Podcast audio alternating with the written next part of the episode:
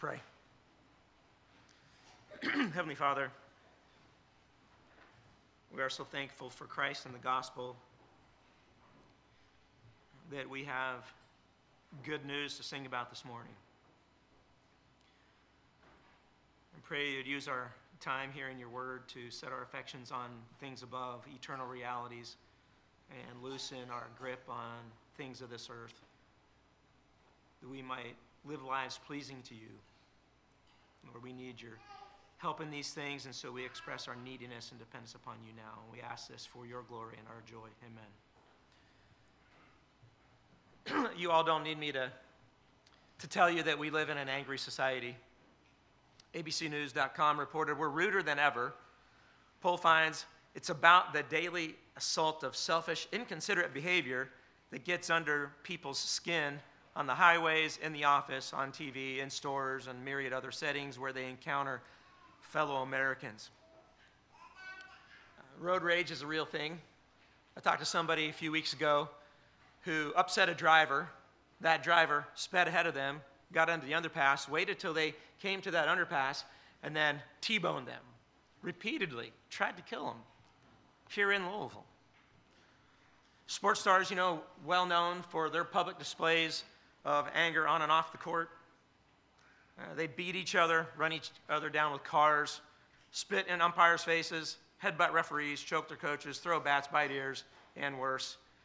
In fact, attacks at sporting events for children are so prevalent that the National Association of Sports Officials now offers assault insurance to its referees. Uh, we are an angry culture. And it's not only here in the U.S., but in many places around the world, this is the case. And this is nothing new. There's nothing new under the sun, which makes it, I think, all the more amazing when Jesus says in our text today that to be angry with another human being is akin to murder. So we have to ask ourselves is Jesus simply using hyperbole? Is he, is he just trying to, to raise awareness? We're going to see that Jesus really means what he says. Uh, there's no place for this kind of anger in the government of his righteous kingdom. The king has spoken, and this is his final standard. Now, before we get into our text this morning, which is Matthew 5 21 through 26, so if you would like to, go ahead and turn there. Before we get into that, let's just take a look at the context for a moment. In his sermon introduction called the Beatitudes, verses 1 through 12 ish, uh, Jesus made it clear that the blessed are his true followers. He defines them. This is who they are. And so, having established that God's people are now being redefined as those who follow him, Jesus encourages them that even though they ought to expect persecution, uh, they are to be his witnesses. Natural reaction to persecution is kind of withdraw, and he says, don't do that. They're to influence people towards the kingdom, towards Christ. They are to be the salt of the earth and the light of, of the world. And what Christ is about to teach might appear to contradict the Old Testament, but the previous passage tells us that Jesus is the fulfillment of the Old Testament, and so whatever he says is now the new authority and the correct interpretation of Scripture. Whatever Christ says is the real standard of righteousness, and those who embrace Christ and love him naturally strive for this righteousness.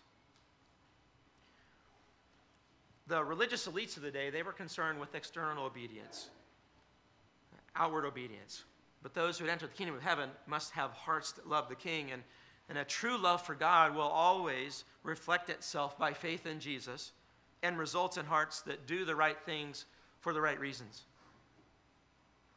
And this is the righteousness that exceeds the scribes and the Pharisees.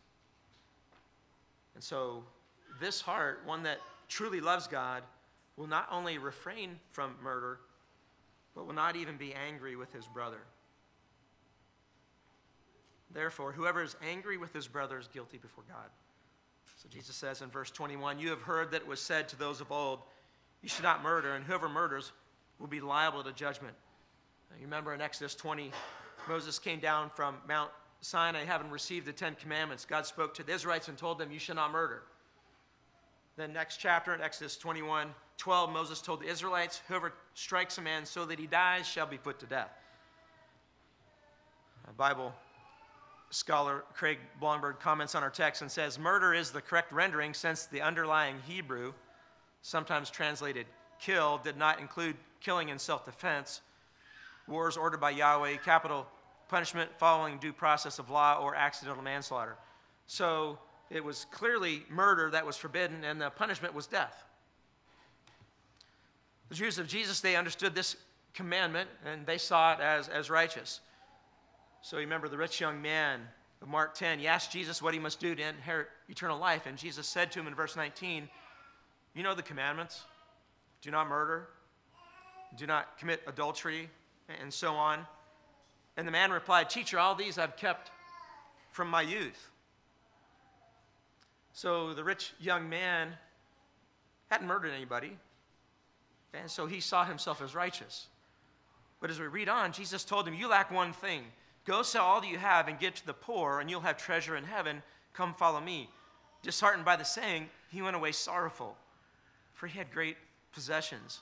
So it's implied in, in the passage that the man, at least at this moment in his life, could not part with his possessions. You know, Jesus didn't tell all the rich people that he ran into that they needed to sell all that they had. Uh, but he tells this man because he's highlighting this man's real issue. And the real issue is that he didn't love God. You know, Sure, he had never murdered anybody, but he didn't love the Lord with all his heart, soul, and mind. If he had, he would have, he would have recognized who it was that was speaking to him and, and would have obeyed him. He thought he was righteous because of his external conformity to the command, you should not murder, but that obedience didn't flow from a heart that truly loved God. He had the righteousness of the scribes and the Pharisees. But as we see in verse 20, no one's going to enter the kingdom of heaven unless their righteousness exceeds that of the scribes and the Pharisees. So the standard is right behavior flowing from right hearts, nothing less. That's the standard of the king's kingdom. And so Jesus says, You have heard that it was said to those of old, You shall not murder, and whoever murders will be liable to judgment. But I say to you that everyone who is angry with his brother will be liable to judgment. This is extremely bold teaching. The, the I is emphatic in the Greek, which I think is somewhat lost in translation. We might render it something I, I myself say to you. Jesus doesn't mix words. He, he's not trying to soften the force of this reality. He is the new authority. He is the king, and his application, his interpretation of the scripture is true and right. So the long awaited Messiah has arrived, and he is re- reestablishing true righteousness. So not only is murder liable to judgment, but so is everyone who is angry with his brother. I think we've all heard these words of Christ probably several times, and I think we need to be careful not to lose their shocking nature. I can picture Jesus sitting down on this plateau teaching the Beatitudes, Everyone may be nodding in agreement. The wind's blowing, the grass, the sun's out shining. Everyone's having a good time. Perhaps the listeners are daydreaming a few of them until he says these words. But I say to you that everyone, not some of them, not certain folks, but I say to you that everyone who is angry with his brother is liable to judgment. So maybe, you know, we can imagine some people looking around at this point seeing what other people's reaction are, maybe sitting up a little bit straighter and thinking, did I just hear what I think I heard? I've never murdered anybody. But if you're saying that anger is liable to judgment, then you're talking about me, of course. I mean, we've all been angry with our brother. So Jesus stirred the hornet's nest a bit. In the king's economy, everyone who is angry with his brother will be liable to judgment. And what really is anger? The Greek word translated anger in our text means wrath, make angry, provoke, translated those ways. Some Greek dictionaries render this word as rage or very angry, so they see it as intensified, but most simply just render it as anger. And we know not all anger is wrong. Uh, we all know that Christ had righteous anger. For example, in Mark 3 5, Jesus was being watched in the synagogue to see if he would heal the man with the withered hand on the Sabbath. And the text says, Jesus looked around them with anger, grieved at their hardness of heart, and said to the man, Stretch out your hand. And he healed him. Greek word for anger in our text is the same as that, uh, or in that text is the same in ours in Matthew 5, but in noun form. So Jesus was clearly angry. So there is such a thing as righteous anger and unrighteous anger. Uh, Webster's defines anger as a strong feeling of displeasure and usually of antagonism. That's how it's used in English. And in commenting on this text and in that definition, John Piper, in his book, What Jesus Demands, writes The reason the phrase a strong feeling of displeasure can't stand by itself is that we don't think of really bad tasting food as awakening anger, even though there may be strong displeasure. That displeasure needs another component, component before it's experienced as anger. If someone keeps feeding us terrible food and we sense that they're doing it intentionally, then we might get angry. Anger seems to be more or less strong displeasure about something that is happening willfully and we believe should not be happening. So he's highlighting and saying that that antagonism or hostility factor is key. You know, we don't typically become angry at inanimate objects because the hostility or the antagonism is lacking, although sometimes we will, uh, you know, kick the tree when we can't get it to, to fall down when we cut it or whatever. Jay Adams says anger in and of itself is not sinful. The fact is that there are no damaging or destructive emotions per se. Our emotional makeup is totally from God. All emotions of which He made us capable are constructive when used properly in accordance with biblical principles. So he says that the anger isn't sinful per se, but that our emotions respond to what's going on in our hearts, in our biblical hearts, not the world's understanding of hearts, which is mainly emotion, but the biblical heart, what we believe truly, what, what we think, what we desire, our life goals, our commitments. All those things comprise the biblical heart. And they act like caution lights on the dashboard of our vehicle that's telling us that something's going wrong underneath the hood. So Jesus' emotions in that Mark 3 uh, text reflected that he loved people, and the Pharisees didn't. And so, because he loved people and the situation there, his anger was a righteous response to that situation, and the anger moved him to defy the Pharisees and heal a man with a withered hand. And so, anger is essentially a feeling, it's essentially an emotion, a strong feeling of displeasure, usually of antagonism. Uh, that's why we have anger management classes, where we humans try to attempt to channel our anger in productive directions.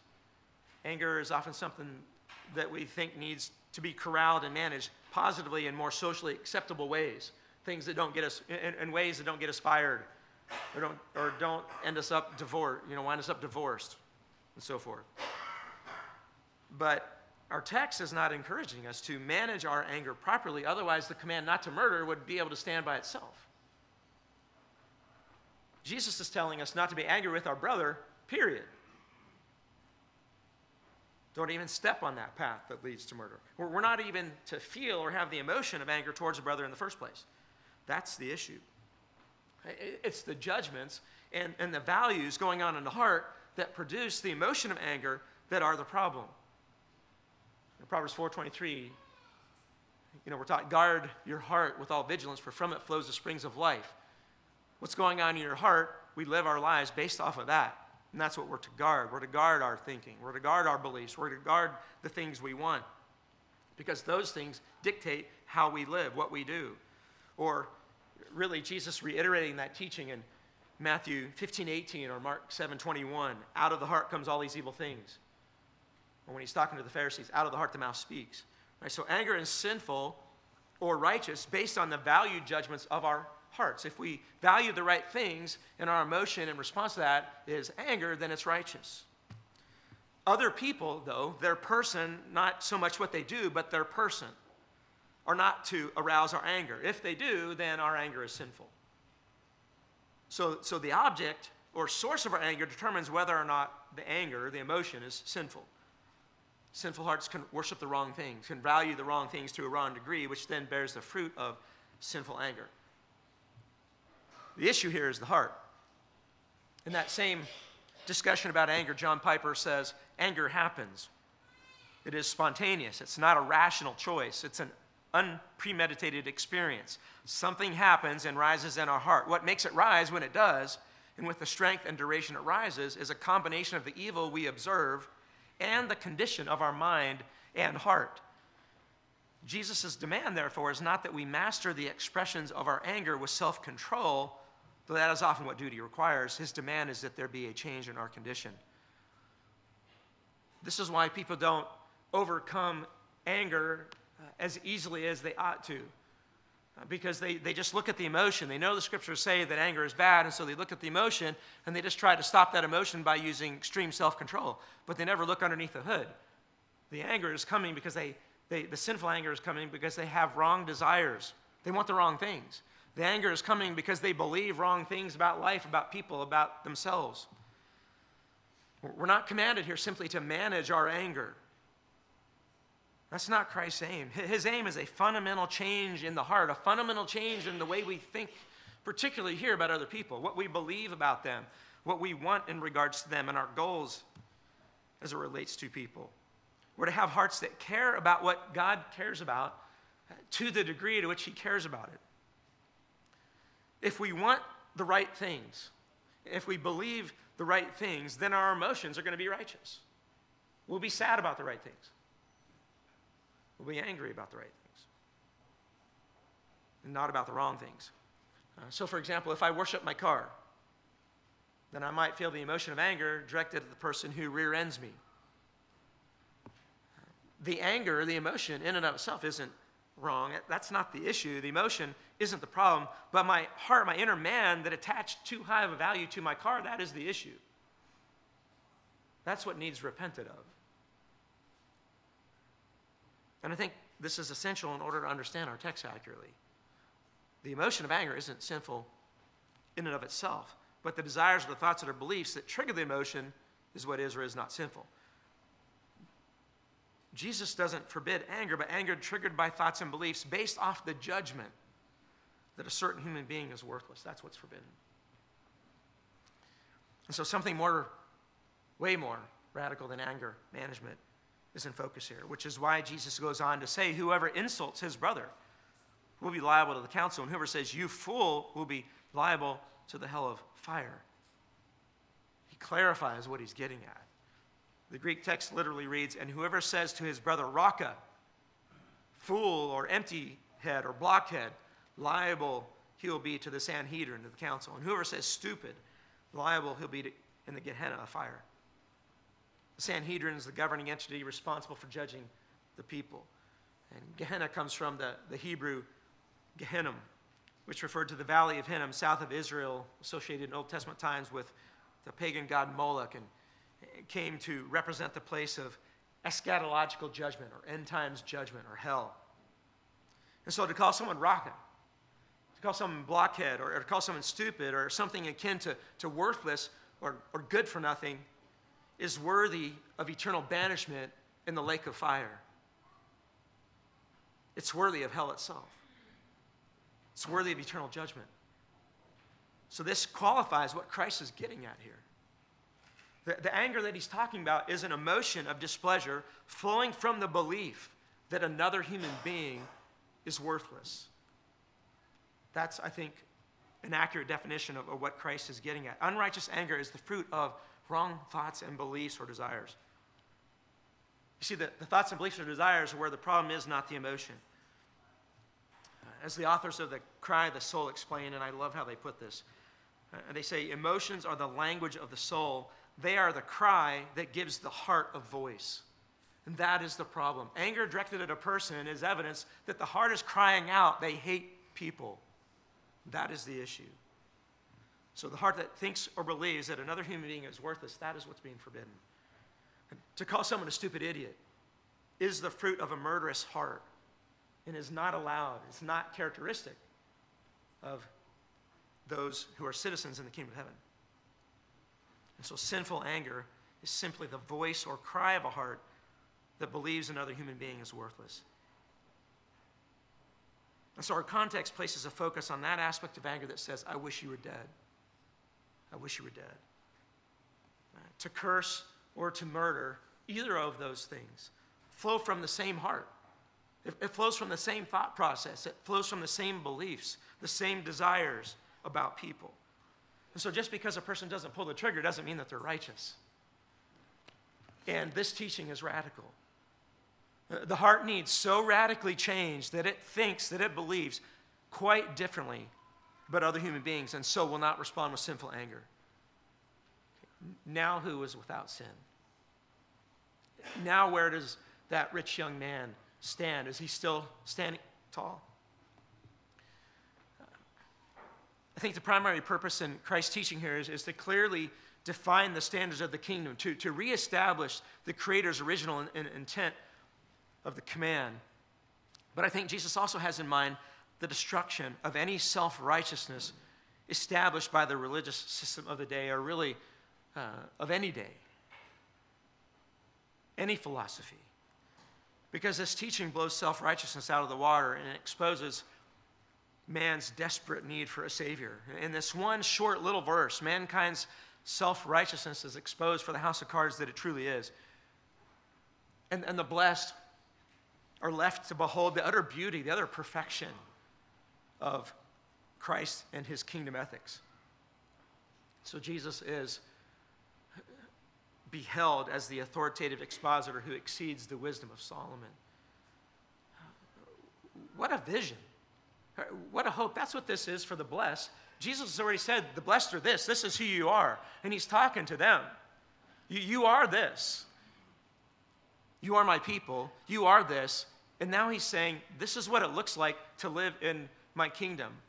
This is what my followers' lives look like. They're characterized by this in an increasing measure. And it's beautiful. He's giving a vision of what it looks like for his people to live life now that they've been so radically changed.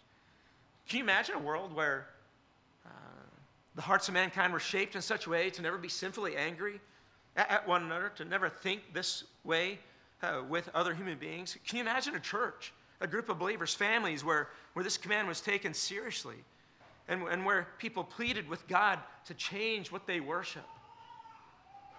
Where, they prayed sincerely, Lord, help me to love what you love, help me to hate what you hate. And so Jesus establishes the original intent behind the command. He, he reveals God's heart on the issue, and at the same time, he, he exposes man's desperate need for a Savior. And here's the real kicker we can't make our hearts love the right things. We can't make our hearts believe the right things or want the right things. That's why Piper says anger happens. He's not saying that people aren't responsible for their anger, their sinful anger. He's just saying our experience with anger is such that it, it just happens. And, and we, we think that, we believe that it just happens because we're not aware of the things that we're actually wanting in our hearts all the time. We kind of come to them you know, automatically, habitually. And we, we have patterns of belief about, about things that, that puts us in a situation then where the situation arises and we respond with anger because we want the wrong thing. That's why the best the world can offer is anger management classes. They don't try to change the heart because they can't. All they can do is just uh, encourage self control in different areas so that the, the emotion of anger is directed in more socially acceptable ways. That's why they'll say, okay, you got an anger issue, don't beat your wife. Instead, go buy some china and go out to a dumpster and throw it in the dumpster and get your anger out there. That's more socially acceptable. That's what the world has to offer, for real. That's a true uh, counseling case that has been relayed to me. Israel is the perfect test case for this. A nation having God as their king could not love God, couldn't do the right thing. They needed new hearts, ones that love what God loves and hate what God hates. So mankind is desperately unable to do this in their own strength. They can't do it. And so the Lord said through the prophet Ezekiel in Ezekiel 36, 26, talking about the new covenant that would come, He said, I will give you a new heart and a new spirit I'll put within you, and I'll remove the heart of stone from your flesh and give you a heart of flesh and I will put my spirit within you and cause you to walk in my statutes and be careful to obey my rules. How? How is he going to cause them to walk in his statutes? Well, the Lord must give us new hearts, new desires, new beliefs, new goals in life, a new way of thinking about other human beings in this particular situation. Right? In our own stance, in our own strength, we can't carry out that, that command. We need those new hearts. We need new desires. We need the Holy Spirit's strength to carry this out. And because of our flesh, the, flesh is still going to fail in this area until Christ returns, but it's nonetheless the standard. And they're going to be more and more characterized by his standard. And the blessed see this standard now because they've been given a new heart, they've been given a new desire, and they absolutely love it. The unbeliever doesn't love this. They, their face isn't toward it. They, they don't desire to think rightly about people. But the blessed, those whom Christ has saved and given them a new heart and put his spirit within them, they see this vision, this vision for living, this standard is absolutely glorious.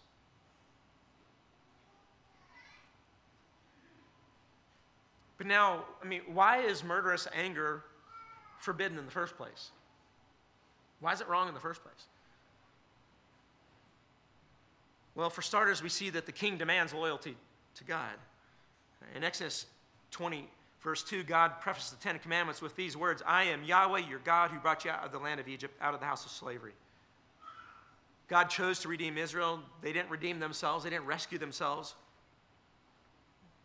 Therefore, the nation was to respond to their redemption by obeying God's commands. Uh, they would obey the Ten Commandments out of love for God's redemption, out of his out of love for his rescue, as an exercise of faith in the truth that he was and is the creator of the universe. That he wasn't is the one who rescued them, redeemed them. And so those who, who loved God would express their loyalty and their devotion to him by obeying his laws, by obeying his commands. That's why the first commandment is, You shall have no other gods before me. Their devotion, their, devotion, their loyalty uh, was to Yahweh. Because he was the one who redeemed them. No one else redeemed them. He is the one. He's the one who rescued them. So he alone is worthy of their worship. And so it is with Christ's kingdom. Therefore, if, if he condemns murder, then murder is, is wrong. And then also, as we study and look at the Ten Commandments, we see that, that at their core they express the love of God and love of neighbor because God is love. 1 John 4 16 clearly states, God is love, and whoever abides in love abides in God, and God abides in him. And so in Matthew 22 37, Jesus states, You shall love the Lord your God with all your heart, and with all your soul, and with all your mind. This is the great and first commandment. And a second is like it you shall love your neighbor as yourself. On these two commands depend all the law and the prophets. To love God and to love people is a summation of the entire heart of the scriptures. This is God's heart. Therefore, God must be loved because it's right. And people also must be loved because, as we'll see, this is also God's heart. To hate people and wish they were dead is the opposite of love. And God is love. In this sermon, Jesus isn't intensifying the commands, as some people think. He's also not saying anything new, as some people think. He's simply explaining the Father's heart behind these commands. And the direction that he takes the commands and, the force with which he applies them is authoritative. Because he is the authoritative expositor, bar none. See, the command not to murder always had at its heart the forbidding of this anger because this anger is opposite of love. And so from the beginning, the command flowed out of a love for people and an understanding that people were created in the image of God. In Genesis 1:26 that we read earlier, we see that you know, God's just created the beasts of the earth, and then he, where he said, you know, and, and then he said, let us make man in our image after our likeness. So God created man in his own image. In the image of God, he created him, male and female, he created them. If you notice there, in the creation of all these other things, God simply said, let there be light, or let the waters swarm with fish, and so forth. And there's that pattern. But before the creation of man, there's a brief divine counsel. Let us, the text says, let us make man in our image. I think highlighting something quite different, something quite spectacular and special is about to be created. The Hebrew word for image is derived from a root that means to carve out, to cut. In Genesis 1 16 through 27, it means that man is a, a cutout or a representation of God. So Adam and Eve were to be God's representatives on earth. Uh, they were to represent God as vice regents and, and as sons and daughters and work the garden, expand the temple garden so that it filled the entire globe. That was their mission. And so they were given, with that mission, unique abilities to carry out those tasks to the glory of God. And so, what it, I think the best understanding of made in the image of God is, is, is those qualities that enable them to live out that mission of God's vice regents and as his sons and daughters. No other creature is given the privilege and honor of being the image bearer of God. And so in Genesis 9, after the flood, God, tell, God, tells Noah in verse 6 Whoever sheds the blood of man, by man shall his blood be shed. Well, why? The text goes on to say, For God made man in his own image. That's why.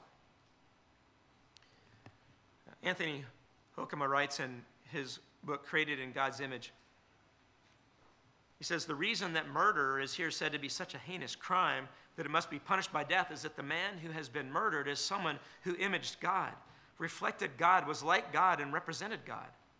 To touch the image of God is to touch God himself. To kill the image of God is to do violence to God himself.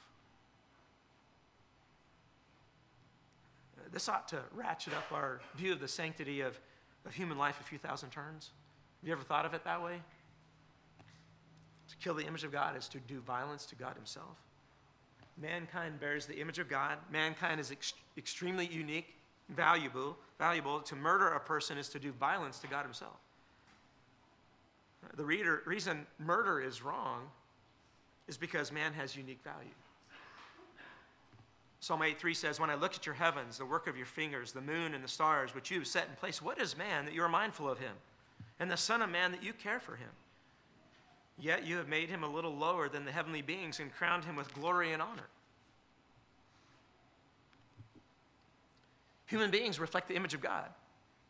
And from them, from the human race, comes the Messiah, the King of Kings who will crush the serpent's head. Jesus Christ, the seed of David, who secures the value, the preciousness of mankind, of the human race for all eternity. He who is forever human. And so God cares about the human race. God loves people. In James 3, we learn about the tongue and the damage it causes. And so in verse 9, we read, with the tongue, we bless our Lord and Savior, and with it, we curse people who are made in, in, in, the likeness of God. And then later on, James says, Brothers, these things ought not to be so. Right? You, you can't say that you are a follower of Jesus Christ, that you're one of God's children, at the same time curse other human beings. You cannot do it without being convicted in your heart. To bless God and to curse man is inconsistent. This is because human beings are made in the image of God. To curse human beings is to curse God in whose image they are made. And God's true people love Him, which means they're going to love people. They have to. So don't fool yourself. If you're here this morning and you do not love people, you are not a believer. That's what the Bible says over and over and over again. If you do not love people, if you're not characterized by that, I'm not talking momentary lapses where, you're, where, where, where you mess up, but if your face is not towards loving people, you are not a believer. There's no way it's possible. If you love God, then you will love those who are made in his image. And then we have 1 John 3:15, which puts it even more bluntly. Everyone who hates his brother is a murderer. And you know that no murderer has eternal life abiding in him. Right? John's application and understanding of our text was clearly that he understood anger was actually hatred, which encourages us to see the anger in our text as nearly synonymous with hatred. The anger that bears the fruit of murder is sinful because it's a blasphemous attack on the Creator. And it doesn't reflect his heart toward people. The anger that leads to, to murder is personal hatred for an individual, a race, or people. A, a person bearing God's image is the focus of their extreme displeasure. And, and that feeling, that emotion, whether or not it results in murder, highlights a sinful heart and the perpetrator is guilty before God, deserving eternal torment. The blessed, though, Christ's true people, those who have truly been saved, are now called and enabled to love what God loves and hate what God hates, and to do so in increasing measure. And so they love people, and they encourage each other to love people.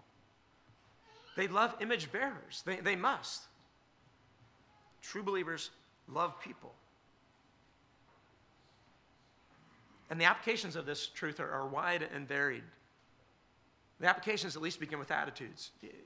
If we've ever said that person makes me so mad, or we called someone stupid, then our hearts are guilty before God. Maybe it's that we haven't used those words. Maybe we simply thought the world would be a better place without this particular person. It'd be better they were never born, is our thought.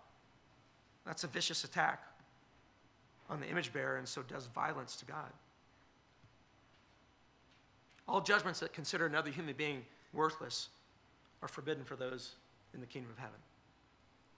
And because of the severity of the punishment, I think that even to joke about these things is, is not something we should partake in.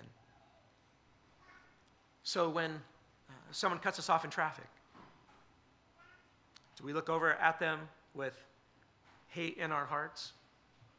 Is there murder in our hearts? How are we at home with our families and our roommates? Spouses, how do we disagree? When a disagreement arises, are we angry uh, with our spouse? Is our heart stance such that it wishes the other one was dead? God help us. Guys, do we throw around our weight when we're angry and use fear to manipulate? Your spousal abuse is, is the fruit of sinful anger and an attack on God Himself. And so it's not something we can tolerate here as a body of believers. Uh, do we watch the news and see our leaders doing things we disagree with and respond to them with hearts full of hate? Or, or do we grieve their hardness of, of heart and weep over their lost condition? Do we respond with sympathy for one of God's image bearers who, who's gone astray? What's, what's the status of our hearts? How do we view the elderly and the infirm? Do we consider them worthless, out of sight, out of mind, not worth, not worth our care, not worth our time? Kids, how do you view your siblings? How do you think about your parents? What words do you use to describe them? What are your thoughts in regards to them? You know, the world is so slick. Satan's so, so slick in, in, in movies, even going back to the 60s. You know, children's thoughts about their parents were that parents were stupid and buffoons. That's satanic. Absolutely satanic. How do we view those with different skin color? Do we make judgments in our hearts based on how people look? How do we treat the poor? Do we neglect them? Uh, when we see a homeless person, do we treat them as image bearers or as dirty untouchables? When we see the homeless, do we immediately ponder what foolish events brought them to this point? Or is our first response to view them as those created in the image of God? Or do we see them as worthless? How about those who hold to different political or religious views than our own? Do we consider them worthless? Do we call them raka? Those made in the image of God, where are we? Is there, is there murder in our hearts? You see, our greatest problems aren't out there, but in here. This is a challenge. This is a particular challenge for us, and I think uh, something we need to be careful with here at Kenwood. And I'm, and I'm preaching to myself. I'm saying this to myself. Because I think that we can easily view our main problems as out there. We have our theology down, we know the scriptures. I think we can slip into this, this habit that's so easy for us to slip into where we view liberal politics or critical race theory, you know, ungodly philosophies, the latest drama with the SBC or Southern Seminary. That's our main problem. And rail at the wrongs out there, all the while in our hearts. We're angry with our brothers. We're angry with other people. And I'm not preaching this because of some specific incident or because I think that there's a specific problem. Uh, I'm preaching this because it's in Matthew 5, and that's what I decided to preach on. But we need to hear it because I do think that this is a challenge for us. Hatred directed towards those created in the image of God is an attack on God Himself, and it's worthy of eternal fire. It's extremely serious. It doesn't reflect God's heart, it goes against His character. He must hate it. And so Gehenna must be the punishment. Therefore, because of this, make every effort to be at peace with one another. So Jesus goes on in verse 23 and says, So if you're offering your guilt, gift at the altar, and there remember that your brother has something against you, leave your gift there before the altar and go. First be reconciled to your brother, then come and offer your gift. Hell is a place reserved for those who hate and so are angry at people. What a terrible place. For all of eternity, you're going to be, those who are in hell for all of eternity, you're going to be surrounded by those who hate people. So this is a serious crime, and it's the fruit of a heart in a desperate situation. And so those who truly believe everything that we just talked about are not only going to refrain from murderous anger, but are also going to ensure that they are at peace with others. They're going to be very concerned if they have caused another person to stumble in this area. And so, because all has just been said, because all men are image bearers, if we're offering our gift at the altar and they remember that our brother has something against us, we're to leave our gift before the altar and go. I think it's implying something legitimate. We've wronged them. Uh, the altar was in the inner court of the temple. So, presenting an offering before the Lord there was a solemn act of worship of highest priority. But Jesus says that if you're engaged in a solemn act of worship, something that is righteous and true and extremely important like this, and it comes to your mind that your brother has something against you, you've wronged him, then go immediately be reconciled to your brother. Nothing is more important. If the anger talked about here is the heart path to murder, if we truly believe this and understand this heart attitude is doing violence to God Himself, then we'll have just as much desire to ensure that we're not a stumbling block to our brother in this area. We'll be concerned not to be another's temptation for heart murder.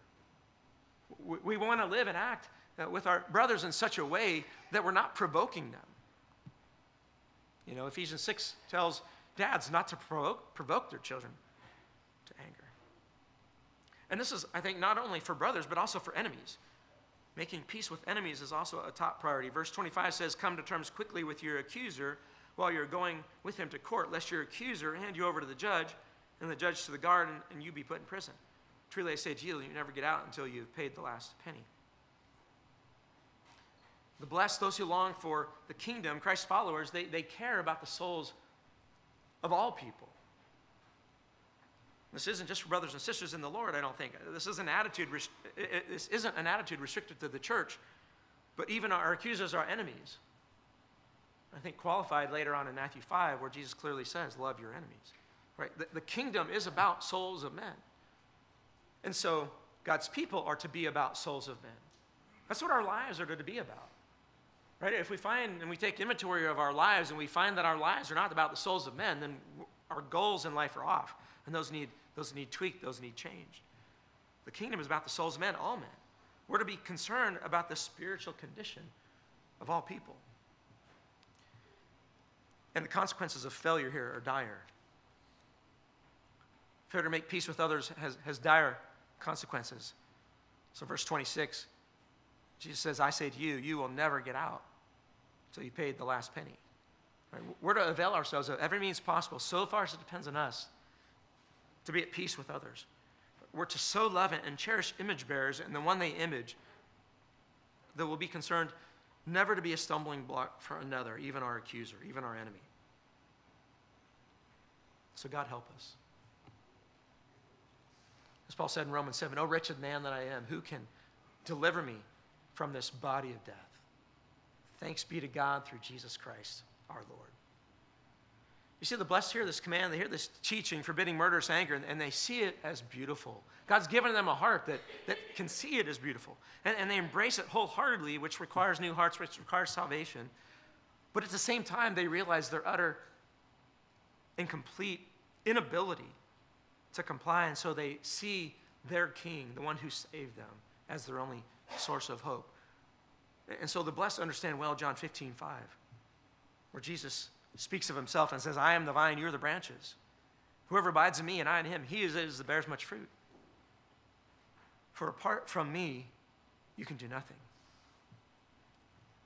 The blessed are those who have been forgiven of all their sins, past, present, and future. They've been given new hearts. They've been given new hearts that love God. And so they strive to stay close to Jesus. They see their desperate need for the Spirit's power to help them love image bearers, and so they pray without ceasing. And when they love God, when they grow in loving God, they'll grow in valuing what He values. They'll value those who are made in His image, and they'll value their own. They'll value that more than they'll value their own peace and comfort, more than they'll value their own prestige. And they'll do this in increasing measure. And they rejoice with joy inexpressible and filled with glory that it isn't their performance that saves them, but their king's, the one who was never guilty of this kind of sinful anger. In 33 years or so of life, can you imagine? Never once being angry, sinfully angry at another human being. The only one who committed no sin, neither was deceit found in his mouth. The one who hung on the cross for angry sinners in their place. And through faith in him, reconciled them to God. To him be glory and dominion forever. Let's pray. Heavenly Father, Lord, we are thankful for Jesus Christ and his salvation. Our inability to love the way that you love condemns us all, exposes our desperate need for a Savior. I pray, Lord, that if there are those here this morning who do not love people and know in their heart of hearts that they are condemned before you because of this, I pray, Lord, that you would give them eyes to see and, and ears to hear, that they would see this vision that Christ lays out for us in this sermon as glorious and wonderful. Grant them repentance. I pray for those of us who have been saved, who've been given new hearts, and who love you and love people. I pray, Lord, that we would be, in, we, we would be characterized more and more by loving people. Thank you for your patience with us. Lord, help us to be a particular group of people that is characterized in this world that is characterized by being angry at all things. I pray, Lord, that we would be beacons of light, that we would be salt of the earth. That this would be something that, that is fresh and glorious and contagious. And Lord, we are desperate for your Spirit to help us in that effort. So help us in this. For your glory, amen.